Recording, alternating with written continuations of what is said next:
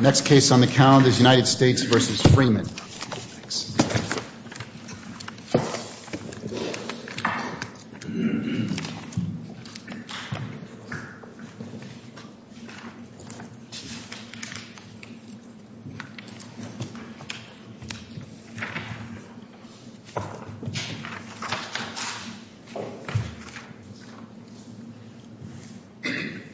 Mr. Zass, for Mr. Freeman, you reserve two minutes for rebuttal, and you can begin whenever you're ready, Mr. Zass. Good morning, Your Honors. Edward Zass, Federal Defenders of New York, for Roger Freeman. This appeal presents two legal issues. First, when does supervised release commence? Second, does supervised release run while the defendant is held in pretrial custody on charges that are ultimately dismissed without a conviction? Congress answered both of those questions in 18 U.S.C. section 3624E. Those answers mean that Mr. Freeman's supervised release began Let's focus on commencement, because the government's main argument on that is imprisonment is not limited. It doesn't say federal imprisonment. Um, so if someone continues to be imprisoned on a state charge, that it never commences. So just from uh, doing statutory interpretation again, uh, the plain meaning of the term imprisonment, what's wrong with that argument? Well, Your Honor, I think the best place to start is with the language first in 3624A, because it helps elucidate what the terms in 3624E are going to mean. So if I can just start there. 3624A says that a prisoner shall be released by the Bureau of Prisons on the date of the expiration of the prisoner's term of imprisonment, less any time credited, et cetera. So a couple of things are clear from this provision. First, it's the Bureau of Prisons that is charged with the obligation of releasing the prisoner. I know, but we're talking about more specific aspect here of releasing someone to supervision. And here in this subsection, it says uh, the Bureau of Prisons is going to release to the supervision of a probation officer. Right. And in this scenario, that doesn't happen. He doesn't get released to the probation officer. He gets put into state custody. So we're already in a situation that is not addressed by the first part of that subsection, because he wasn't released to the supervision of a probation officer, and he was not released from imprisonment either. He continued to be in prison. In prison. And I would just note that uh, Justice Kennedy in Johnson uh, talked about this precise sentence and said release in this context, it cites Webster's Dictionary, means to let loose again, to set free from restraint. Um, and then he says, as these definitions illustrate, the ordinary common sense meaning of release is to be freed from confinement. So there seems to be, in the view of the Supreme Court of the United States, a physical component to release that is absent here. So why should we ignore what the Supreme Court has already said we should do, which is follow the plain meaning? I have several responses to that, Your Honor. First, the Fifth Circuit has held that the plain meaning of the commencement provision is that imprisonment, is that supervised release commences upon the release from the custody of the Bureau of Prisons. Even if which case are you referring to? Garcia-Rodriguez in the Fifth Circuit. Okay. Second, you made the point that Mr. Freeman was not released to the supervision of a probation officer. I do not necessarily agree with that um, statement. It depends on what one means by release to the supervision of a probation officer. As I understand what was going on in Subdivision E, there's a couple of things going on. One is there's a clock, and that clock is starting, and it's starting at a very specific time. It's the specific date that the prisoner's federal term of imprisonment expires, and the Bureau of Prisons must then release the prisoner. That's the clock part, but there's also a very important administrative component that Congress was specifying, because on that very day, things change. Up until that time, the BOP is in charge of supervising the prisoner. That's where he's being held. This provision that you quoted is meant to say, no, on that date, the person is going to be released to a different entity, in fact, a different agency, which is the probation office. But the commencement provision does not condition the commencement of supervised release on something actually happening in the real world. In other words, if a defendant is released on supervised release, he usually— I don't understand that argument. It does. The thing that happens in the real world is a person is released from imprisonment. That would, in the real world, allow the supervision to begin. That can't happen. The whole purpose of this, and um, you can explain to me uh, where I'm missing something here. The whole purpose is to uh, allow—the purpose of supervised release is to allow someone to make an adjustment back when they're out of custody, back into the world, and to have the support to do that and to make sure that they don't go uh, fall back into criminal behavior. Um, none of that happens when someone remains in custody in state in a state prison.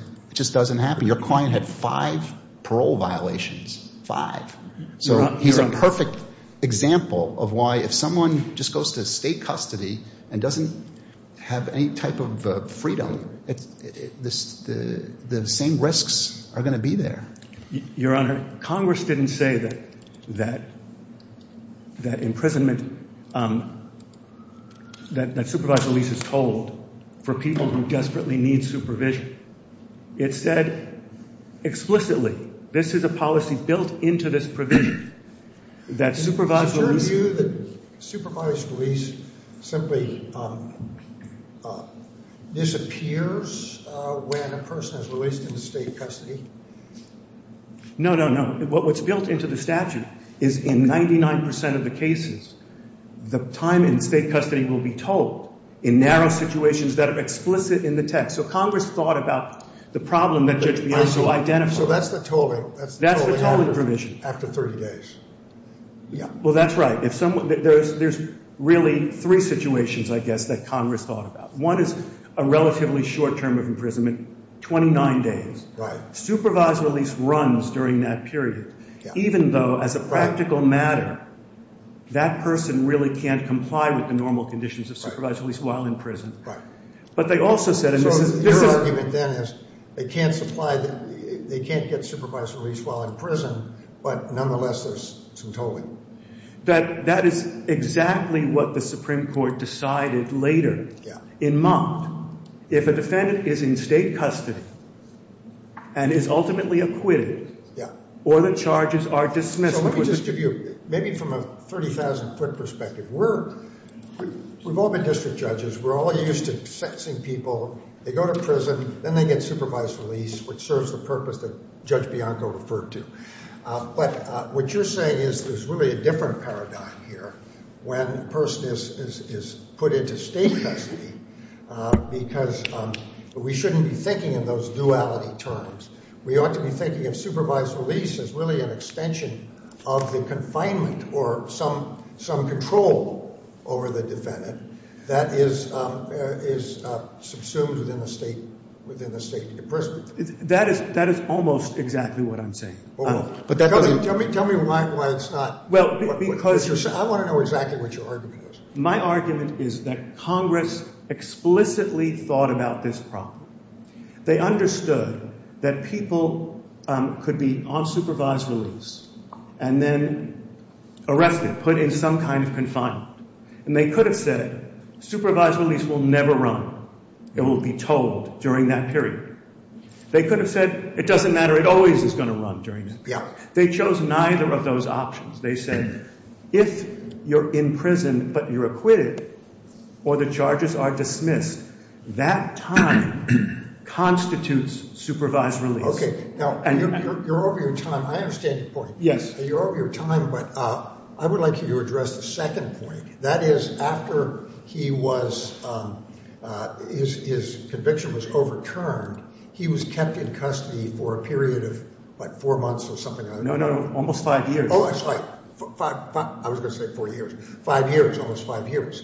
And under those circumstances, the other side's argument is that it was in connection with a conviction. But there was no conviction at that point. Uh they're just saying that that's, I guess, a loose kind of association with the prior conviction or the possible further conviction. I don't know which. Uh but but in any event, he was never convicted because they dropped the case. Uh a second time. So he was held in pretrial detention. And shouldn't that be viewed the same as pretrial detention, in effect? I think Mont actually controls on this issue. Uh, I don't want to use the word frivolous, but there is no factual basis and there is no basis in law to say that when someone is being held for a potential retrial for years, that that person is being held in connection with a conviction that's already been reversed and rendered a nullity. That, to me, is preposterous. I did want to not ignore Judge Bianco's. Right. One of his very important questions is, is it is a mistake, I think, and it causes all kinds of mischief if you start to take the government's definition of imprisonment in that sentence and put it elsewhere. In other words, the government says imprisonment in this one sentence, the commencement provision. Right. What's the mischief? What's the mischief? Well, I think it renders the tolling provision almost surplusage because they're saying imprisonment is incompatible with supervised release. They can't run at the same time. Well, if that were true, Congress wouldn't have had to specify first imprisonment in connection with a federal conviction for a federal, state, or local crime. It would have already been included in confinement. And every case we've cited to you on the issue of when um, supervised release commences, this is the Fifth Circuit, uh, a number of uh, cases we cite in the reply brief, Blevins in Virginia, they all hold that supervised release commences upon release from the custody of the BOP. No circuit has ever said that if you go immediately into state imprisonment that your supervised release commences. No court has said that. I'm not sure if that's true, but the Fifth Circuit. I haven't found a case, so uh, you haven't cited one. The government hasn't cited one. I don't think any court has addressed this issue. There's some about administrative detention, whether that's imprisonment or not. Um, there's some under the Adam Walsh Act when you go into civil confinement, um, which is continuing to be BOP custody. So many circuits have said that doesn't commence. So this particular issue, I don't think any circuit has decided. But the government is saying that imprisonment means confinement.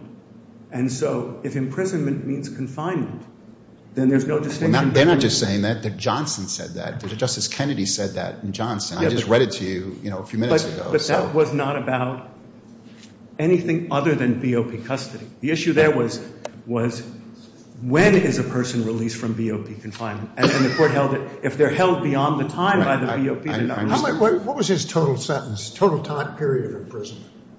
My client's total sentence? So there was the 37 months for the federal crime. Right. He was released from the BOP's custody on October 30th of 2013. Right.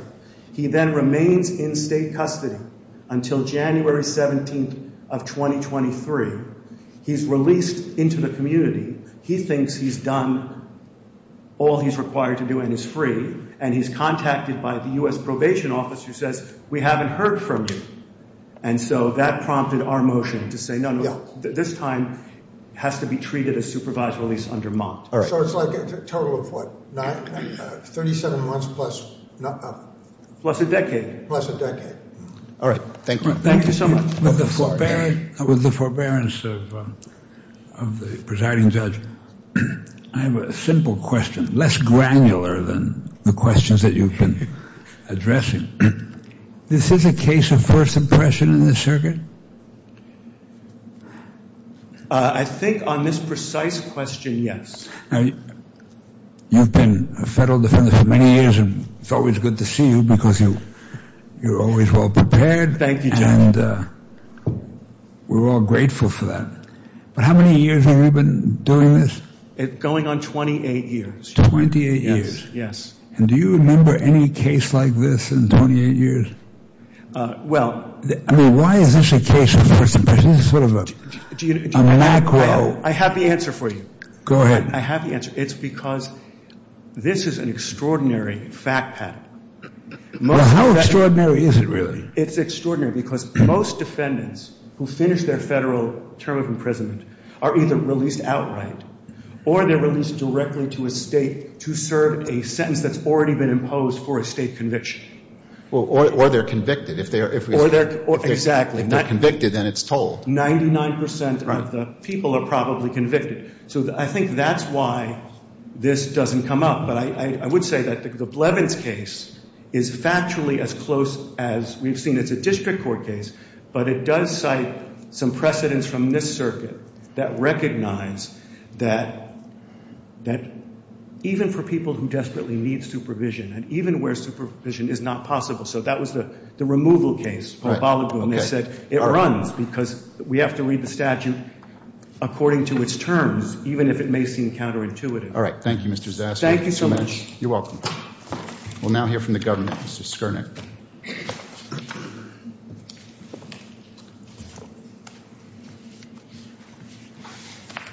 Good morning, Your Honors. Matthew Skernick for Appellee, United States. May it please the Court.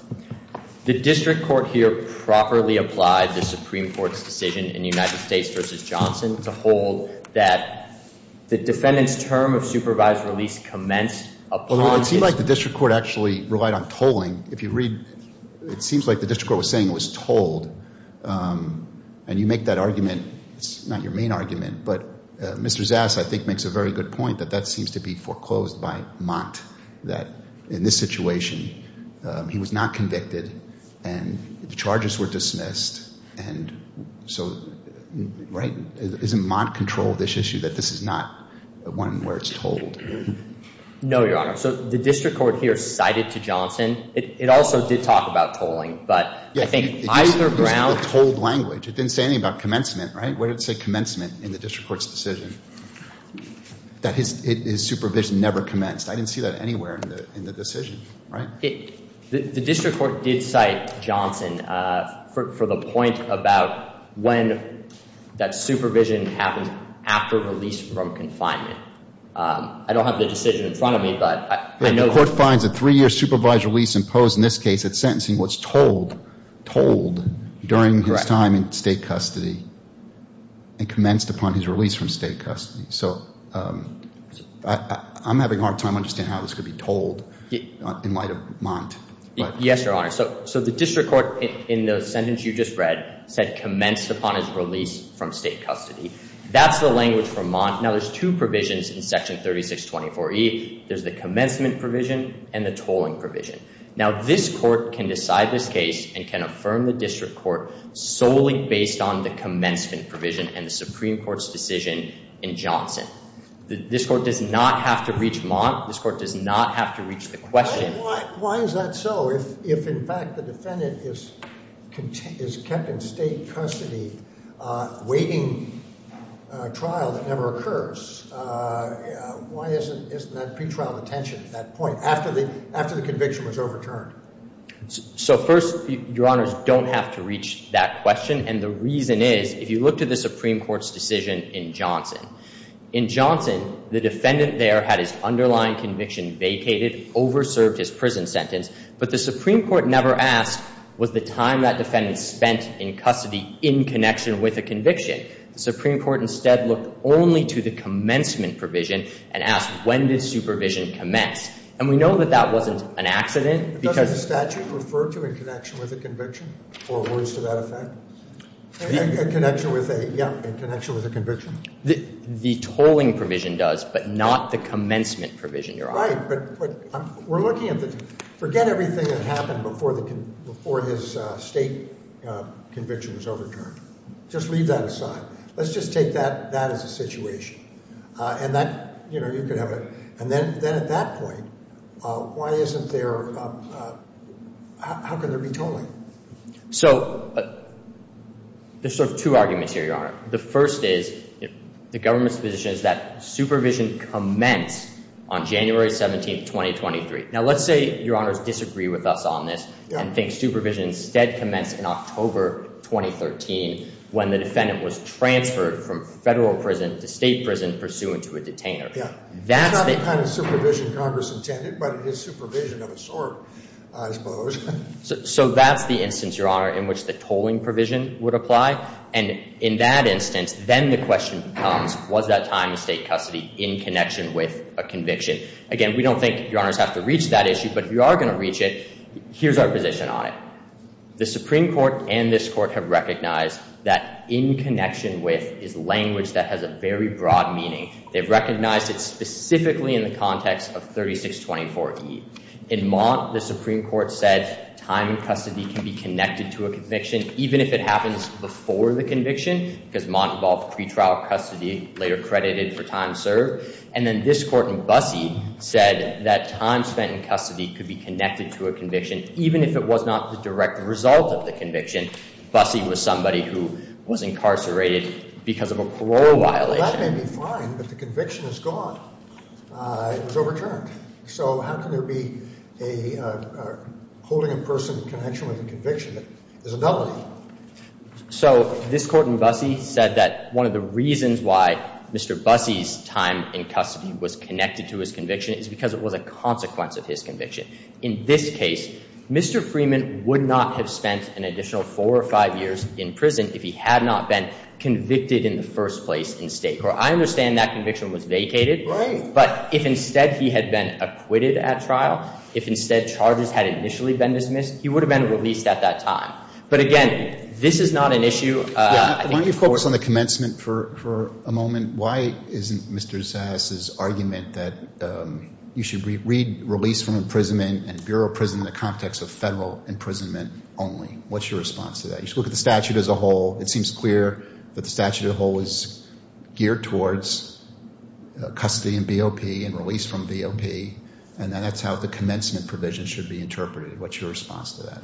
Several points, Your Honor. So the first point is to go back to the text of the statute and the Supreme Court's decision in Johnson, where the Supreme Court said the benchmark for when supervision commences is when you are actually freed from confinement.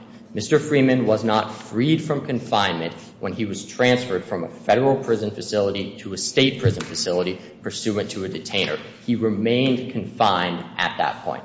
That's the first point. The second. The state, I don't know enough about state sentencing to be able to be uh, authoritative at all on this, but presumably there's a period of parole, release on parole, or supervision of some sort at the state level.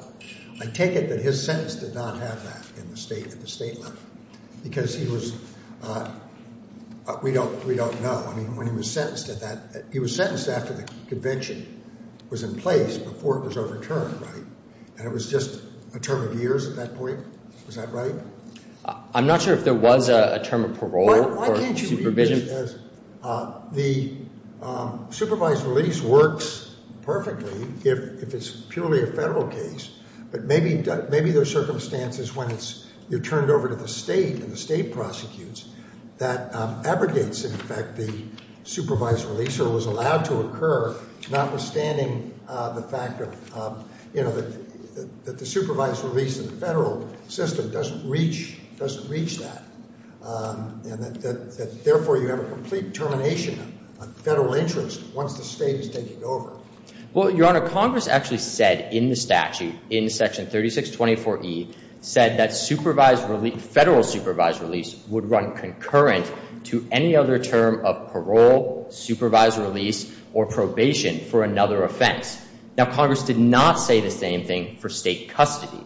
They did not Congress did not say that federal supervised release would run concurrently with state custody. And just to get back to Your Honor's question about, again, why does imprisonment in the second sentence of 3624E, the commencement provision, why does imprisonment include not just federal but also state custody? So you have to return to the bedrock principle of statutory construction that when Congress uses the same word in two different places in the same statute, it typically means the same thing. So in the very next sentence, the tolling provision, Congress says supervision does not run during any period when someone is imprisoned in connection with a conviction for a federal, state, or local crime. If someone's imprisoned in connection with a conviction for a state crime, they're very likely to be in a state prison. For that reason, we know that imprisoned means both federal and state custody. Some circuits, uh, uh, Judge Cabranes pointed out, I think accurately, that this is a matter of first impression, I think not just before this circuit, but I think any circuit as it relates to a state conviction. But there are some circuits, the Fifth Circuit and the Sixth Circuit have said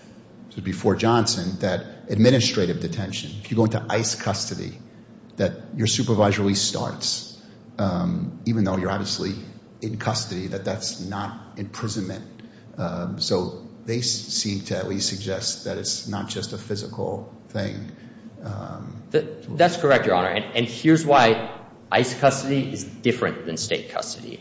In Section 3583D, Congress specifically said that transfer to ICE custody for purposes of removal from the United States, so ICE administrative detention, can itself be a condition of supervised release. All right. So if How about this? It seems a little, I was trying to think of situations, but if he had been released for a day from, he finished his federal sentence, but they don't show up at the jail, he gets out for a day, um, assuming we disagree with you on tolling, his time would have run, right, even though it was a day.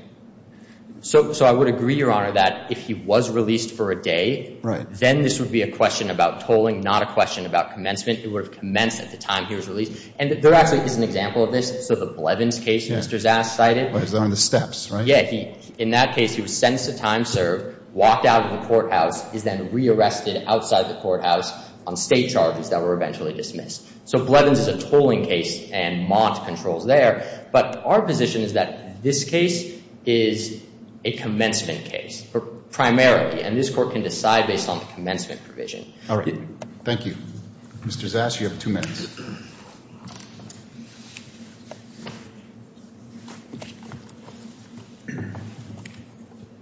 Just three quick points, Your Honor. I'm going to say very little about Mont, except to quote you what they decided there. The Court ruled that, quote, time in pretrial detention constitutes supervised release only if the charges against the defendant are dismissed or the defendant is acquitted. That's precisely what happened. The charges were dismissed. Therefore, there was no tolling. The harder question, where there is no 100 percent controlling authority, is did the supervised release term commence? I think the government may have just won the case for me because they told you that the bedrock principle of statutory interpretation is that the court, when the court sees a term in a statute, the presumption is that the word means the same thing throughout, unless there's a clear indication to the contrary. So let's play that out. This whole section of 3624 is talking about the federal term of imprisonment. That's the one that the judge imposed at sentencing. That's the one that's followed by the supervised release term. But all of a sudden now, in E, the government says, no, imprisonment in the commencement provision is much broader. It's any confinement. So if you're still in some confinement, and presumably this covers ICE custody because they haven't explained why that's not confinement. So now there's a new meaning, a bigger meaning. But then it gets worse because then you go on in the tolling provision, and now this word that the government has just defined as any custody, Congress felt the need to now say, no, it's imprisonment in connection with a conviction for a federal, state, or local crime that tolls it. But if imprisonment already includes any confinement, they wouldn't have had to put in the specific reference to federal, state, or local um, crimes. It would have already been included. So the bedrock principle that the government cited to you supports us. The word imprisonment in this statute, and in fact throughout Title 18, is about federal imprisonment. That's what the Congress is regulating. They're not authorized to regulate state confinement. All right. But if I may just finish, Your Honor.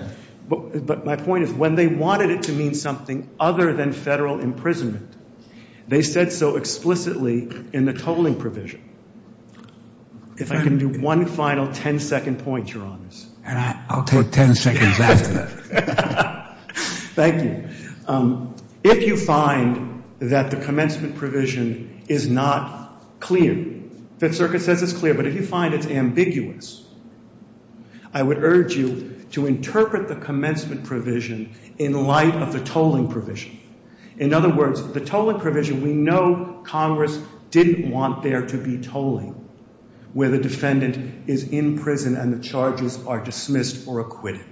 They viewed that in a way as unfair. In that situation, they were willing to say that we're going to allow that time in prison to count as supervised release, even though we all know it's not really supervised release in the way that it normally is. So I would urge you to. But that's the only situation they chose to address. Johnson dealt with someone being held extra time, which is certainly unfair, right? In Johnson, he was held extra time, right?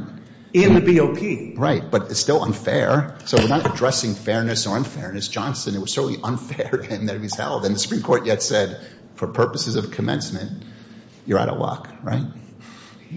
In that context. I mean, that was 19 years before. I know, but I'm just trying to, you're trying to say that this is about fairness. No, no, no. I'm trying to tell you that the statute itself decided that certain time in prison would not be tolled, and that the concern was fairness. And you should read it not only in light of the tolling provision, but if there really is ambiguity, the rule of lenity would apply, because this is a criminal statute. All right. Judge Cabranes has a question for you. A very simple question. What is it that you want from us? That is, what is the remedy that you're seeking from the Court of Appeals? Which is to say, what is the decretal language that would accomplish the objectives that you're seeking? Yes, it would be for the foregoing reasons. We reverse the order of the district court and hold that Mr. Freeman's term of supervised release expired no later than September 12th, 2020. So he'd be done. Yes. You would also, if we ruled against you, you could go in January and seek early termination if you believe, based upon all these equitable fairness considerations, you could go back to the district court and say, um, you know, we spent all this time in state custody. It's now been, uh, it's been a year. Terminate, right? And she would have completely within her authority just to terminate him in January, right? If you rule against us, that is certainly something we will pursue. But my point to you, Judge, is that that decision by Judge Matsumoto, if we have to go there, is a discretionary decision. She can deny it or grant it. I'm giving you a legal argument. And if I'm right on my legal argument, supervised release ended, what, two, three, five years ago? Right. And so I don't think if this were a direct appeal of a sentence and we were showing you that there's an illegal sentence, you would say to me, well, you can go make a compassionate release motion and tell the court. I wasn't suggesting it in that way. I was just suggesting that if there's any, eh, assuming you're incorrect about the statute, that there's still equitable ways that a court could address these types of rather unique situations. That was my only point. I totally agree and I accept that point. I thank you for the point, but it doesn't change the legal issues here. I understand. All right. Thank you, Mr. Zast. Thank you, Mr. Skurnick. We'll reserve decision. Have a good day.